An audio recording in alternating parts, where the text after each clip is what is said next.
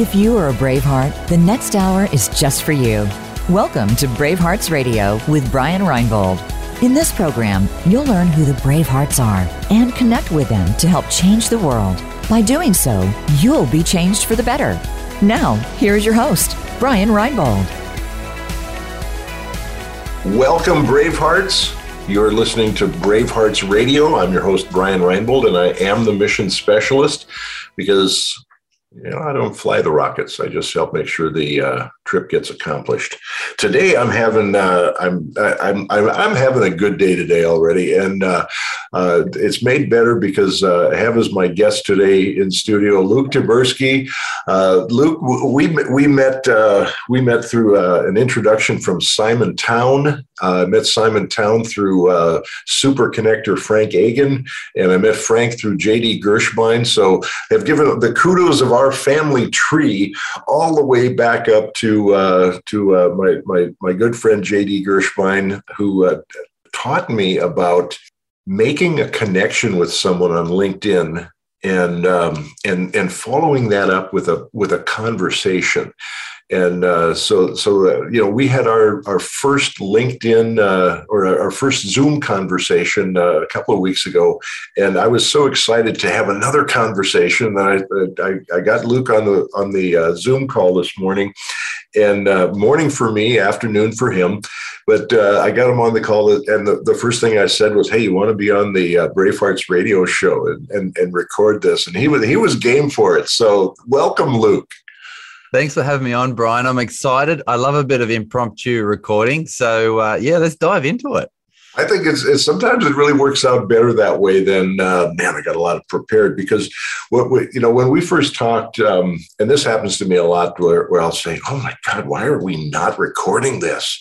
Um, we we do that at home a lot. Oh my God, we should be recording this. You know, share it with the world. And and the story that you told the first time that we uh, that we got together um, was was was something that that caused me to say that. You know, because um, your uh, your I don't know if you'd call it an origin story. Uh, you know how how you became who you are, um, and uh, you know going back to uh, your your dreams and your your life purpose when you were a little boy. Uh, do you want to you want to get into it and share that with uh, the Bravehearts today? Yeah, I'd, I'd love to. So I am Australian. I grew up in Australia. I live in London these days, and ever since I can remember, you know, from maybe four years of age, all I ever wanted to do was be a soccer player. Mm-hmm. Now, you might think, oh, maybe his dad was a soccer player, or maybe even his mum was a soccer player, or he had an elder brother. It was my uncle. My uncle played soccer, not at any high level, just played in our local town, not a not a huge town. We had about twenty thousand people in the town that I grew up in, in Bathurst, uh, so little little country town there, and that's all I ever wanted to do. You asked Luke at four, seven, 10, 12, 15, it's, I'm going to play soccer. And when I got into my teenage years, I realized and I could conceptualize that not everyone who wants to be a professional athlete becomes a professional athlete. Yeah. And I was, you know, in my teenage years, I, I understood that.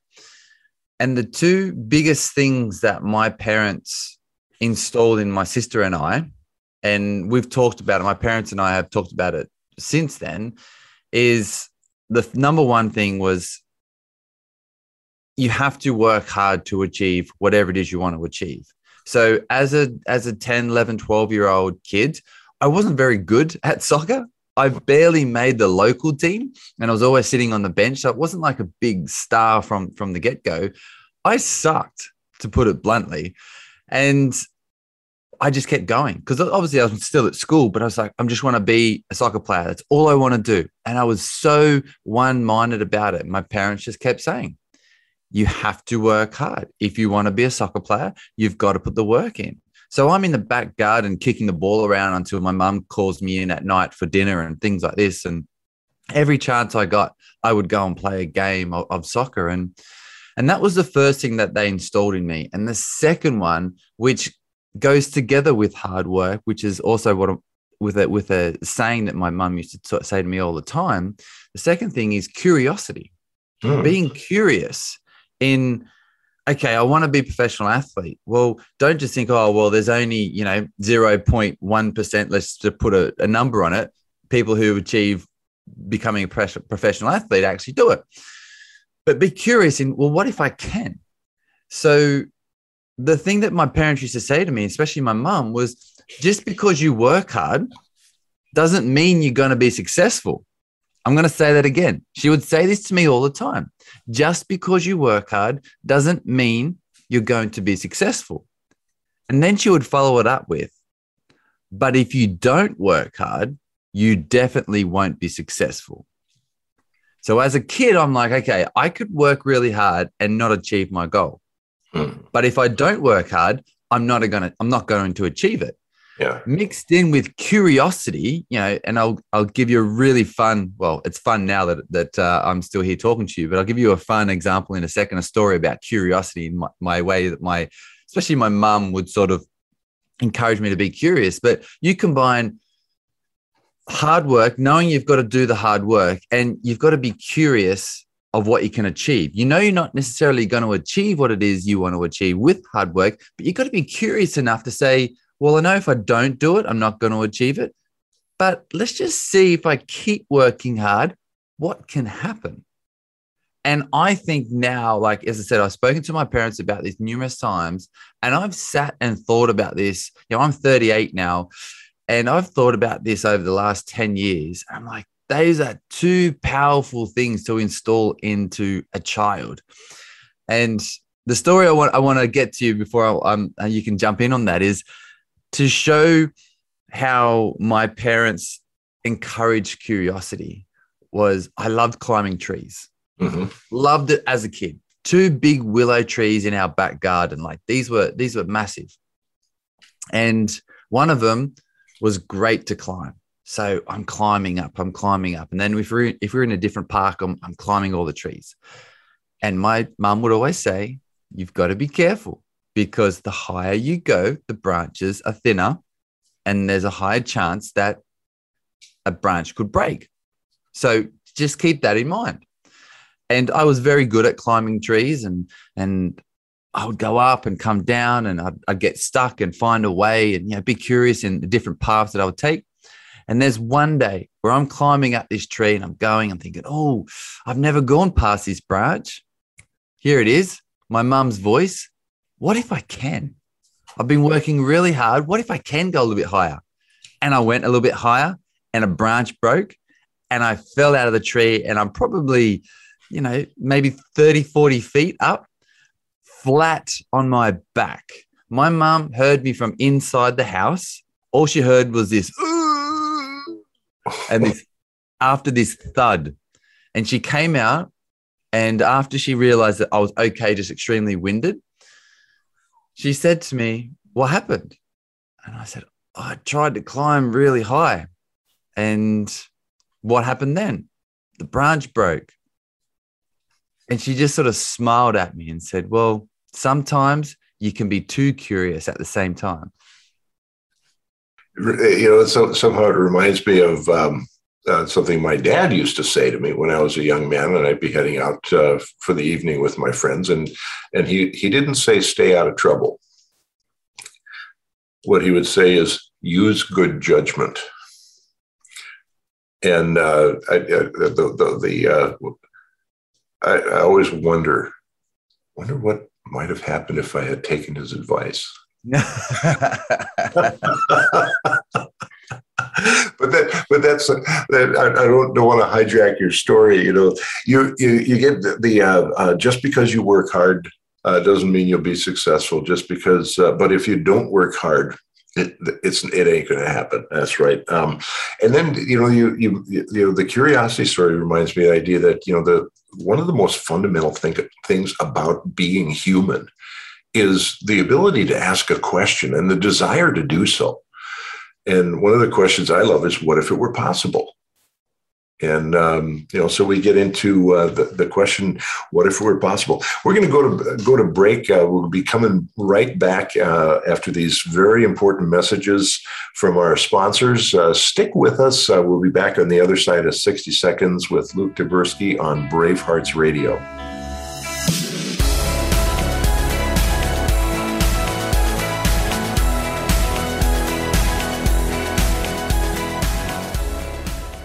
Become our friend on Facebook. Post your thoughts about our shows and network on our timeline. Visit facebook.com forward slash VoiceAmerica. Bravehearts Radio is sponsored by Bravehearts for Kids, a national pediatric cancer charity.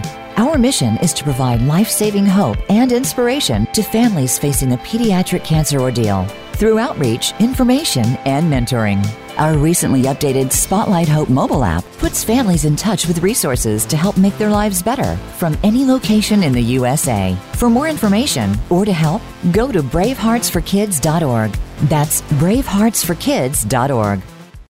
As the mission specialist, Brian Reinbold doesn't fly the rockets, but he does help to make sure each mission gets accomplished. Employee engagement is such an important concern for business people today. Brian helps socially conscious businesses reduce expenses, increase profits, and inspire a sense of dedication in the workforce by training mission building behavior. It's not what Brian does that's most important, it's what people do after he trains them. For more information, contact Brian Reinbold at Mission Specialist at braveheartsradio.org. Stimulating talk It gets those synapses in the brain firing really fast. all the time. The number one internet talk station where your opinion counts. VoiceAmerica.com.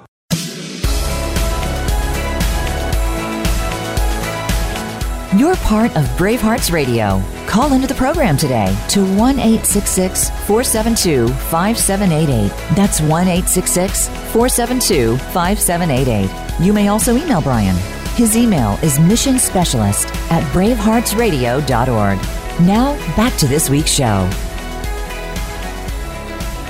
Welcome back, Bravehearts. You're listening to Bravehearts Radio. I'm your host, Brian Reinbold, and I am the mission specialist because it's your parade. I just help make sure that you're in it. Uh, with me today, uh, Luke Tyburski, and uh, Luke is coming uh, to us from uh, From London. London. That's what I was going to say. I didn't know if it was from London itself or uh, you know, or, you know, in in in the, in the burbs. But uh, you know, London doesn't have burbs the way we have the suburbs in Chicago, right?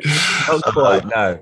Yeah. So um, uh, it- you were uh, you were telling us, you know, I, I think it was the curiosity story, but the uh, uh, how you became a professional soccer player and and the desire that you had for that.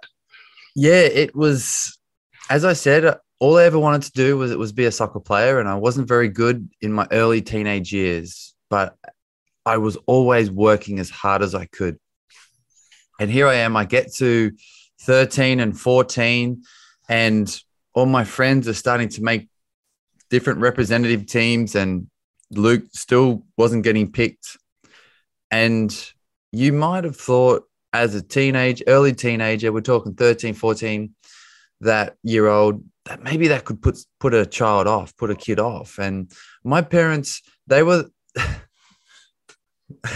I think this is really, really a poignant thing to to sort of point out is when I would go and play, my parents would sit away from all the the rest of the home parents. They would sit away from the parents. They would go and sit with the parents from the other team or on the other side of the field. They'd have their little fold up chairs and they would go and sit on the other side of the field where no one was. It was my mum and my dad and my grandmother. They would come and watch me play all the time. And they would sit as far away from the other parents of my own teammates, not because I didn't like them, but they didn't want to get involved in the parents' politics of kids' sport. You know, I I'll get onto it in a second, but I've lived in America and I've seen it in firsthand. Obviously, I grew up in Australia and I saw it there as well. And my parents didn't want anything to do with it. So here I am as a 13, 14 year old kid, not getting picked, sitting on the bench. And my parents are just not saying anything. They're not, you know, yelling at the coach or talking to the coach. Why didn't you put him in this game? Whatever. I kept working hard, you know, 10, 11, 12, 13 years of age, 14 years of age. I started to research, right? Because I'm thinking, okay, I'm not good enough. How can I be better? I started to research nutrition. As a 14 year old, I'm reading sports nutrition books. I'm I'm reading encyclopedias because this was you know back in the mid 90s before the internet you know and Google. So I'm reading encyclopedias about nutrition and I'm reading books about sports nutrition and I'm reading psychology books to learn about training the mind at 14. Like I look back at it, at it and I just thought, well, I want to be better. These are things that I can do to be better. And I didn't know anyone that was a professional athlete. As I said, I'm coming from a small country town. but I was always curious and how I can be better while I'm always working hard. And then a combination of things happened. I had a bit of a growth spurt and I became quite athletic. I sort of grew into my body as a lot of teenage boys do around that 14 and a half to 15 years of age. I grew a couple of inches. I was now six foot.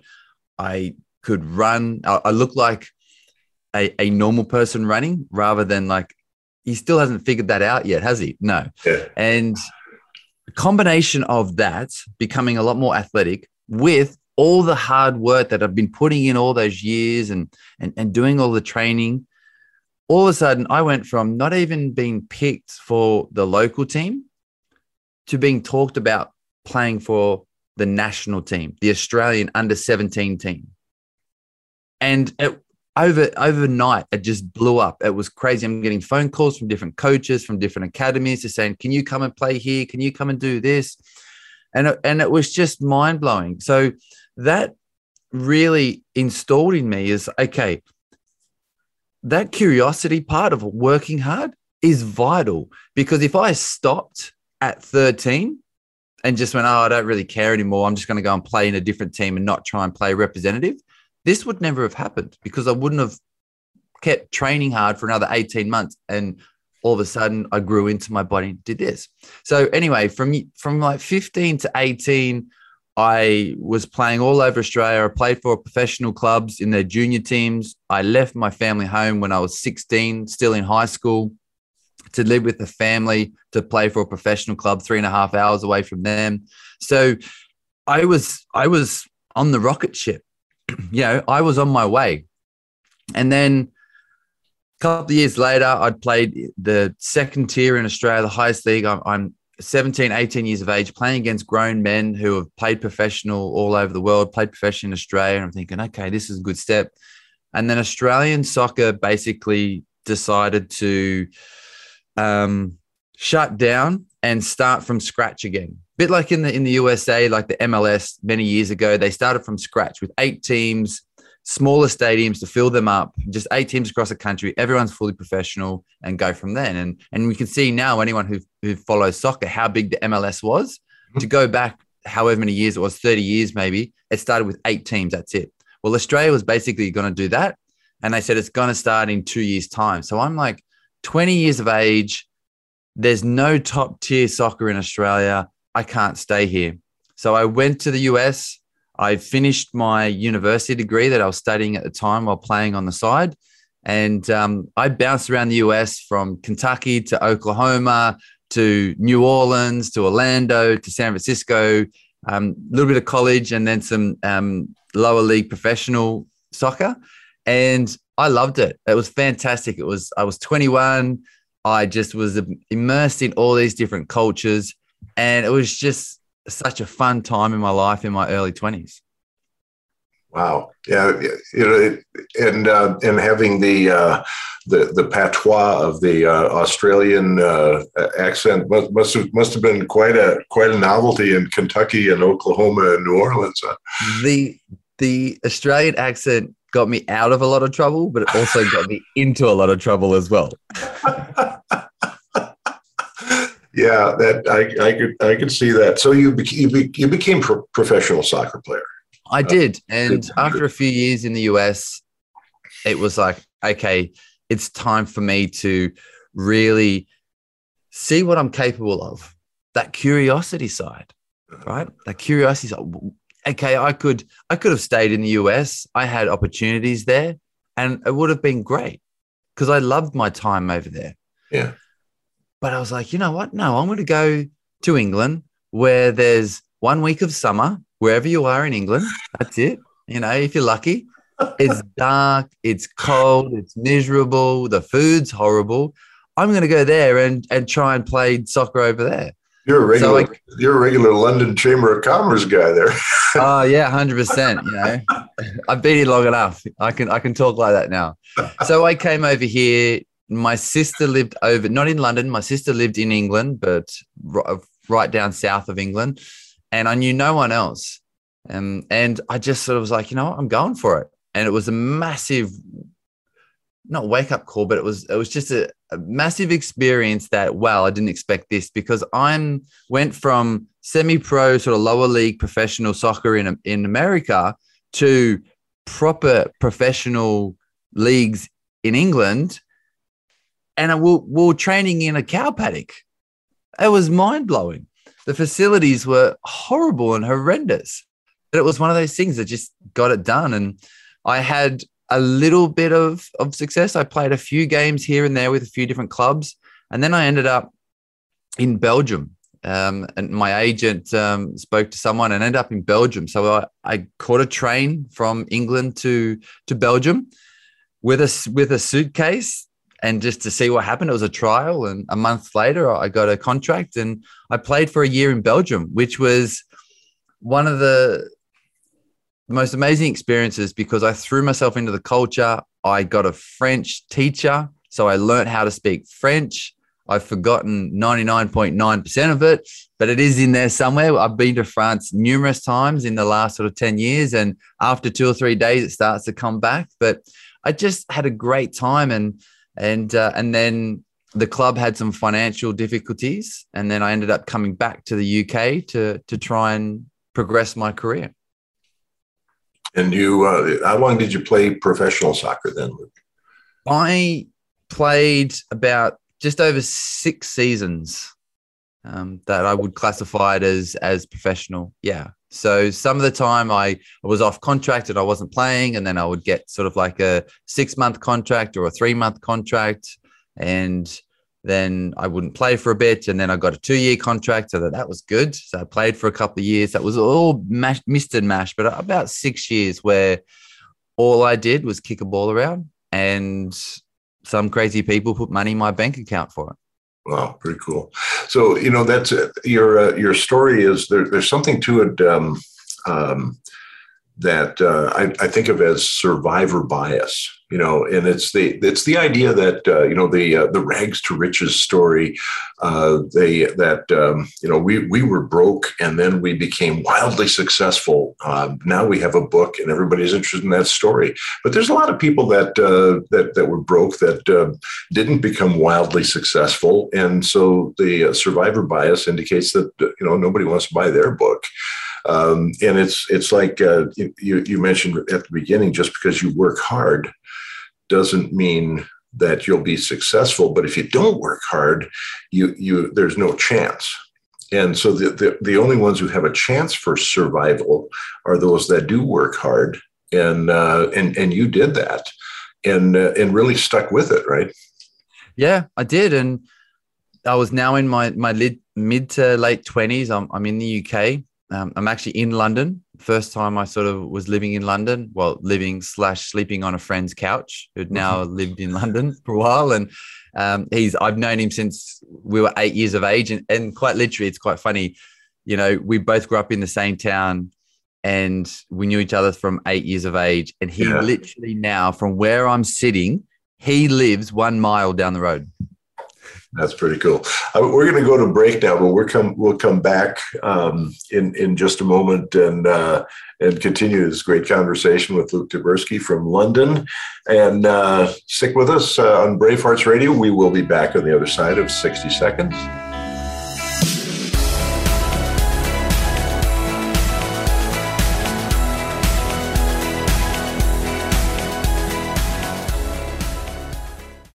Follow us on Twitter at VoiceAmericaTRN. Get the lowdown on guests, new shows, and your favorites. That's VoiceAmericaTRN. As the mission specialist, Brian Reinbold doesn't fly the rockets, but he does help to make sure each mission gets accomplished. Employee engagement is such an important concern for business people today. Brian helps socially conscious businesses reduce expenses, increase profits, and inspire a sense of dedication in the workforce by training mission building behavior. It's not what Brian does that's most important, it's what people do after he trains them. For more information, contact Brian Reinbold at Mission Specialist at braveheartsradio.org. Bravehearts Radio is sponsored by Bravehearts for Kids, a national pediatric cancer charity. Our mission is to provide life saving hope and inspiration to families facing a pediatric cancer ordeal. through outreach, information, and mentoring.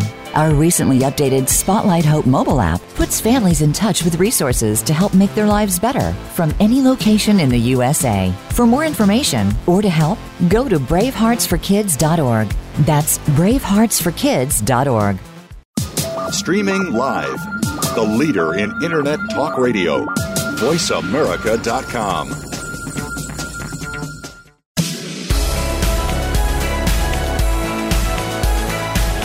You're part of Bravehearts Radio. Call into the program today to 1 866 472 5788. That's 1 866 472 5788. You may also email Brian.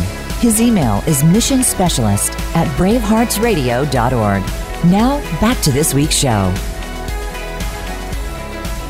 Welcome back, Bravehearts. You're listening to Bravehearts Radio. I'm your host, Brian Reinbold, and I am the mission specialist because, you know, I don't fly the rockets and it's your parade. Just make sure you're in it. Just came back from a retreat this past weekend at uh, in northern Minnesota. And uh, that was uh, the Center for Purposeful Leadership. And I got to MC that event. It was a blast. And it was really fun to be able to get together live with people once again. Um, just a, a, a, real treat and um, looking forward to doing some of those things. Uh, Luke, Luke Tyburski is my guest today. Uh, something that we're going to talk about before we get to the end of the program today, I hope, is, uh, is plans that he and I have begun to formulate for uh, 2028. Uh, but that's all the teaser you get for that for now. Um, Luke, um, you know, at the end of your um, professional soccer career, there was a big transition for you, right? It was massive, and it wasn't one that I even really chose because in the last couple of years of my career from 27 26 end of 26 27 years of age and 28 years of age so still young for an athlete you know still had you know in reality a good half a dozen years to go i kept getting injured kept mm-hmm. getting injured, and this wasn't really like me, and uh, couldn't really put our finger on it. Why I kept getting injured. I had a great medical team in London. You know, like I used the city's facilities. So at one stage, I had three surgeries in 11 months and a bunch of different soft tissue injuries and things like this. And for 12 months, my family and friends were telling me, Your body's trying to speak to you here. You need to listen. But I wasn't ready to retire 12 months later, I tore a calf muscle, and it was quite biblical, for lack of a better word, where I tore the calf muscle. I looked up, and it was almost like, you know, the clouds parted, the sun came out, and it was like, okay, now I'm ready. Like it didn't literally happen like that, but that's sort of what it felt like because I knew that I could retire now and I'd have no regrets. Mm. And that's one thing I didn't want to do. And I reti- retired on my terms, even though it was an injury, but I hmm. retired when I wanted to retire. Okay. So I'm hobbling home back to back to my house to ice my calf because I just tore it. And it was a case of all I've ever wanted to do was play soccer. Mm-hmm. I've played soccer. I'm still young. I'm 28. I have an exercise science degree to my name because I got bored playing. So I still studied on the side now what? Mm-hmm. And I'm like, I'm 28. I've got my whole life ahead of me. Yeah. Now what? Now what do I do? So I'm sitting there icing my leg, and my brain's going, "Holy, I have no idea what I'm going to do."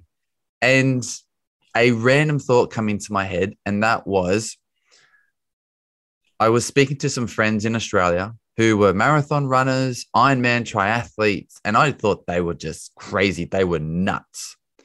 And they were talking about all these big crazy races around the world. And one of them they told me about was one called the Marathon des Sables.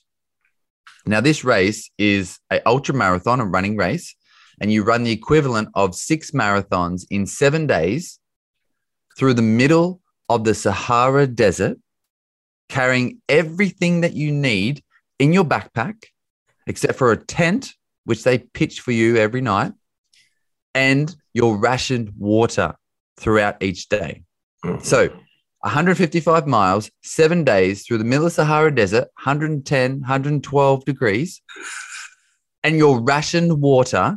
And you got you got to remember you're carrying everything you need. So the food, imagine this for a whole week. the the the breakfast you eat on Monday morning, and the dinner you eat on a Sunday night, and then everything you eat in between those times, you've got to carry in your backpack, and then run six marathons in that week.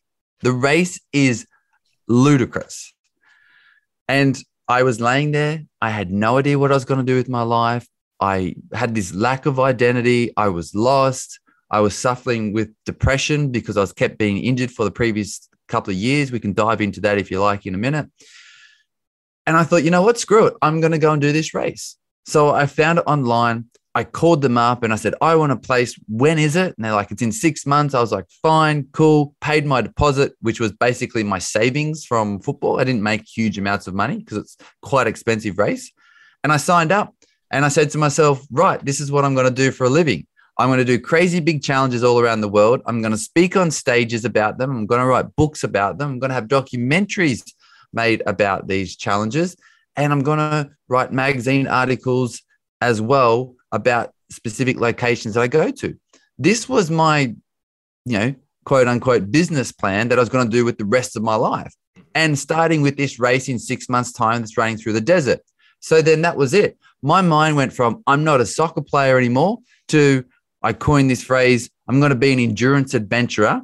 So I started telling everyone, and that was it. My mind was set, it was made up, and I went 100 mile an hour into doing some of the world's most craziest challenges and uh, create this new career for myself. Yeah, and then, uh, there was another one you told me about the um, uh, the uh, Morocco to Monaco uh, triathlon. Yeah, so part of part of this this whole idea of becoming endurance adventurer, as I said, books, magazine articles, talks, documentaries, that was all part of it, right? Mm-hmm. So I thought, okay, if I'm going to do this for a living, I need to do something big. I can't just do races or, or, or these like one off adventures. I need to do something really big that's going to put me onto a map. So I did what I thought was logical. I stared at a world map and just came up with this idea. I just had adventure on my mind and I stared at this world map and I came up with this route. I saw, and I laugh when I say this, I saw this little space between Morocco and Spain. There was this little gap between the the two the two continents, between Africa and Europe. There's this little so bit just of water. A, just a wee bit of water there. yeah. And I, it's the Gibraltar Strait, and I, it's literally the mouth to the Mediterranean. Yeah. And I thought, maybe I could swim that. Now, as an Australian, we get taught how to swim as very small kids because there's so much water there. And I could swim, but maybe one length of the pool, and I would need half an hour to recover before I did one more, and then I was done for the day. So I wasn't a swimmer, but I could swim. So I thought, this world map looking at me, this little gap, this little bit of water between Africa and Europe. Maybe I could swim that. And then I thought, well, the southeast coast of Spain, I've heard is beautiful, right along the Mediterranean. Maybe I could cycle all the way along the coast. Well, hang on. If I'm swimming and I'm cycling, I should run. Where's the next country? Oh, Spain bumps into France. What if I then kept running along the coastline and ran right along the south of France? Where does that hit? Monaco. Okay, Morocco to Monaco, swim, cycle, run. That makes sense. And I looked at the distance. Sure yeah, 100%. I, like I say it now as if it makes sense to everyone and anyone. It still makes sense to me, even though it's, I know it's ludicrous and crazy but it, in in my head at the time and even now it still does make sense. So i dubbed it the ultimate triathlon because i penned it down there and then. What would i call this? I think well i don't know what i'll call it. I'll come up with a cool catchy name later but i think this is the ultimate triathlon. Yeah. And i remember i wrote it down the ultimate triathlon. That was going to be my reference point when i was thinking about it researching it and the name just never changed it stuck so we kept it as the ultimate triathlon I looked at the the route and the, and the distance, and it was pretty much around two thousand kilometers. Mm-hmm. So that's around thirteen hundred miles. And I looked at okay, how long is it going to take me? And I looked at ten days, but that was too short. I looked at fifteen days. I'm like, uh, I reckon that's too easy. Ridiculous. So, Brian, I kid you not, apart from looking at a little bit of the distance and how much I think I could cycle and run or whatever, 2,000 kilometers in 12 days sounded catchy. So I thought I'm going to do it in 12 days. There that you was go. it. So yeah, I, I gave myself four years. You know, I, I know what hard work looks like. And I know that, okay, I wasn't a swimmer. I didn't even own a bike. And I just started my running career. I, I had never run a 10K before, never ran a half marathon before, never did a marathon. And I signed up to this Marathon des Sables race in the desert in six months. So I gave myself four years to prepare for the ultimate triathlon. And I went out and did the Marathon des Sables, did the desert race. I did loads of ultra marathons, loads of ultra cycling, a um, bunch of swims in the ocean, lakes, and things like this. And for those four years, I prepared for the ultimate triathlon that I went out and did in 2015. And you and you created it on your own, right? I did create it on my own. No one thought I could do it. Everyone thought I was absolutely crazy.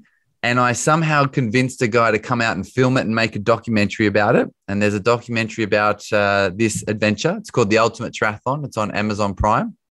And We'll have to get a link to that up on the Bravehearts Radio Show uh, website. That'll that'll be cool. Yeah. if you have no interest in sport, if you don't like triathlon or running or swimming or cycling, I would still encourage you to watch it and and bear with it until I on day day 3.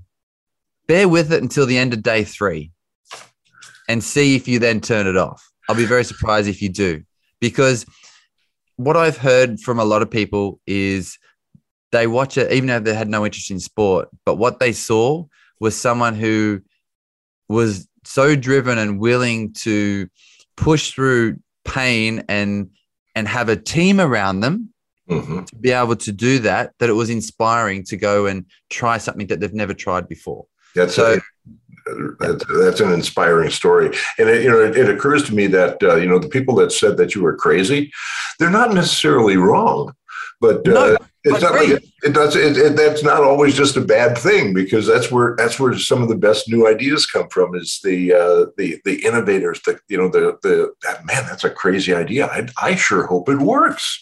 You know. Yeah. And I I knew I was curious enough to see what happened. And and you know what? Like I as a as an athlete and not one that sort of was given five or six year long contracts or played at one or two clubs and I was bounced around as a bit of a journeyman. Oh, sorry, we don't want you on the team. Wasn't successful in trials. So fear of failure didn't that doesn't bother me because Yeah. I know I can learn something from it. And I tell you what, my curiosity to see my curiosity to see what if I can do it is so much more stronger than if there's a ounce of something deep down in my stomach of oh what if I what if I don't do it? That Yeah. curiosity is so much stronger. And I went out there it didn't go to plan there was ups downs roundabouts don't want to give anything away. Yeah. but it was a phenomenal experience. The small crew that I had around me um, one I married. So my uh, my a girl who I was just dating for a couple of months, she came out to crew for me. She, I ended up marrying her. Um, to one of the sponsors who came out and was my crew, they were um, our witnesses at our at our wedding. Wow. And the and the guy who filmed it, we speak on a weekly basis. He lives a couple of hours away from me, and he's one of my closest friends. So, and I I didn't really know these people for much longer than you know a few months prior to it, and now they've become my family. So it was it was just amazing experience. Yeah, I think we're going to skip the uh, last break uh, for the show and uh, and just go straight through to the end. Uh, we got about another twelve minutes, and uh, we're just just on such a roll right now. And uh, uh, but, but uh, the um, the reality is, uh, uh, Luke, that it it wasn't all um, sunshine and, and positive days for you, right? I mean, you had you had some you had some uh, you had some down times too. No, it wasn't. uh, You know, as I mentioned, my with depression, with my mental health, and first started doing these ultra in challenges was a way escaping from life. It was wasn't a soccer player anymore because I the same day I retired. I, I lost my identity as my mental health or worse uh, my guest Luke Tyburski. Luke was telling us about uh, the, uh, the the life of a uh, professional soccer player and uh, ultra marathoner, and uh, you know just a um, ultimate triathlete. Um, and and and then I, I, think we had we, would gotten to some some gray skies in in your on, on your horizon, if if that might be a good way to put it. Yeah, they were they were definitely gray, that's for sure, if not black. Yeah. So as I mentioned before, at the end of my soccer career, I was suffering with some depression. I, you know, would lock myself in my bedroom for for days when I didn't have to train or things like this, and um, I would I really pulled away from society and my friends, and it was really confusing time for me because here I am, I'm this guy, I've lived all around the world, I've done these, you know, amazing big uh, journeys from different cities to different continents, different countries, and here I am, like I never re- worked a, a normal job in my life. And why should I be depressed? So I was really confused. And as I mentioned, I went home that day when I tore my calf muscle to retire. And I signed up to this Marathon des Sables race running through the desert on the same day. And the reason why I did that was all of a sudden when I'm sitting there, I'm like, I'm not a soccer player anymore. I lost my identity. I had no idea who I was when you take that sport away from me. So, in a knee jerk reaction, I'm like, I'm just going to do something so people don't ask me, well, what are you going to do now? So, I gave them an answer immediately. I'm going to be an endurance adventurer, travel around the world, do these crazy challenges. But what happened was, I realized that my my mental health was declining at the same time that I was doing more and more running, and I could quite literally and figuratively run away from stopping and looking at myself in the mirror and saying, Who are you now without soccer? So I was like, I'm not doing that. That's hard work. I might get an answer I don't like. I'm going to keep running. I'm going to keep running. I got back from the desert. I signed up to another ultra marathon. I went and ran down Mount Everest in the world's highest ultra marathon. I ran through a tropical forest in China. I, you know, I did all these big crazy challenges, double Ironman triathlon, cycling for, you know, 220 miles nonstop. And it was all because I was running away from life. I was running away from the fact that I had no idea who I was. I wasn't a soccer player anymore. I had this lack of identity. My depression was getting worse. And I became addicted to endurance sports. So then, know, pardon me for interrupting, but it just occurs to me that you put a new definition to taking the easy way out, because well, because you were you, you you were literally doing doing these ultra sports to to to not have to face the, the hard reality, right? Yeah, but the thing was, is on the outside, on the outside from from people who who was with me, it was like, wow, he's doing these these awesome things he's he's actually going to make this into a career. On the inside, my depression was at an all-time low. In this four-year period, I was preparing for the ultimate triathlon. And I started to battle with insomnia, sleeping eight to 10 hours a week sometimes. Mm. There were days where I, nights where I would not even get into bed because it was like three o'clock in the morning and I was wide awake and I had all these really negative thoughts in my head. And I'm like, you know what? I know how to get rid of these. Put my running shoes on, put my head torch on, and go run for four or five hours until the sun comes up. That's what I'm going to do. And I did this so many times. So I was battling with insomnia. I started to binge eat because, you know, at 12 o'clock at night, if I'd already did a four hour run that day, I was too tired and and and my muscles were too sore to go and run again. So to get that high to make me feel good about myself, I would start to binge eat food in the middle of the night. Mm.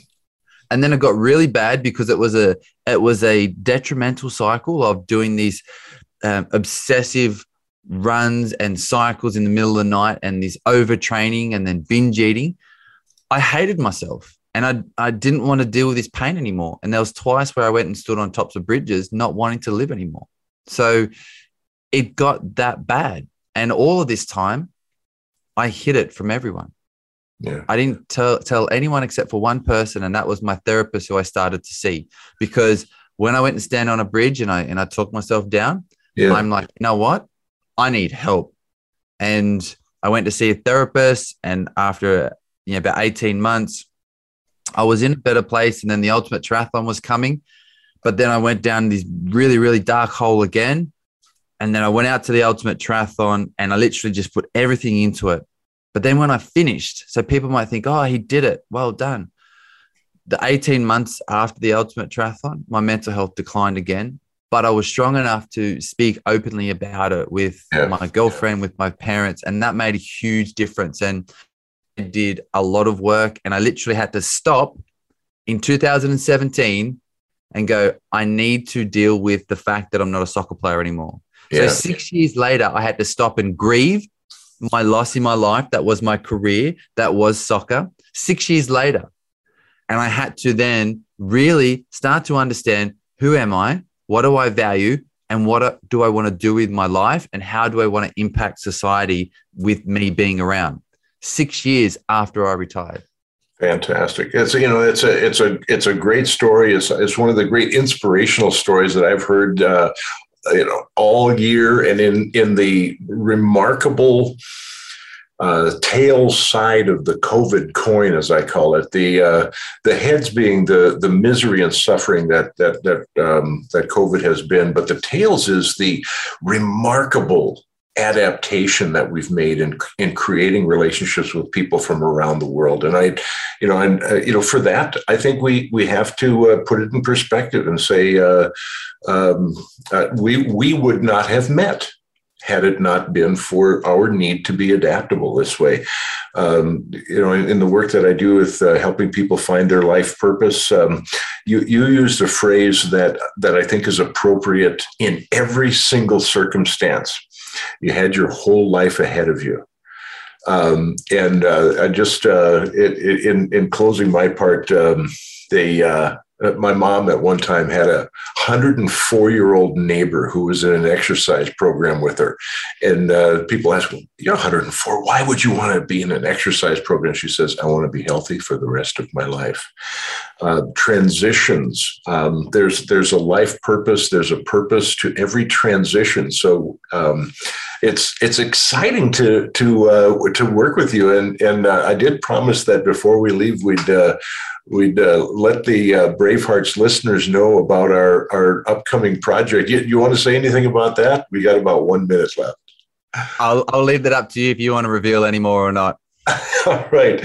Um, it just uh, it occurred to me that uh, we have a connection in uh, in Queensland, Australia, and it's um, it's the 2028 uh, Brisbane Olympics, uh, and uh, we're going to be co-hosting a retreat for thought leaders from around the world in in that vicinity. You know, we we we, we haven't we haven't decided exactly where it's going to be, but there's going to be there's going to be a lot of good stuff going on, and and I'm looking forward to to to being part of that with you, Luke. Uh, as am I, Brian. I can't wait. Thank you very much for having me on. Thanks for being on Bravehearts Radio. Uh, remember, stick with us every week at uh, 3 o'clock uh, Central Time. I think that's 9 in London, 9 p.m.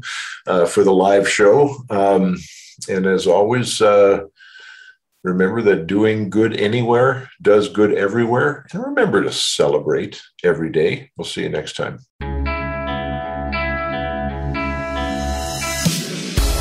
Thanks again for joining us this week for Bravehearts Radio. Be sure to tune in for another edition featuring your host, Brian Reinbold. The show can be heard every Monday at 1 p.m. Pacific Time and 4 p.m. Eastern Time on the VoiceAmerica Variety Channel. We'll talk again next time.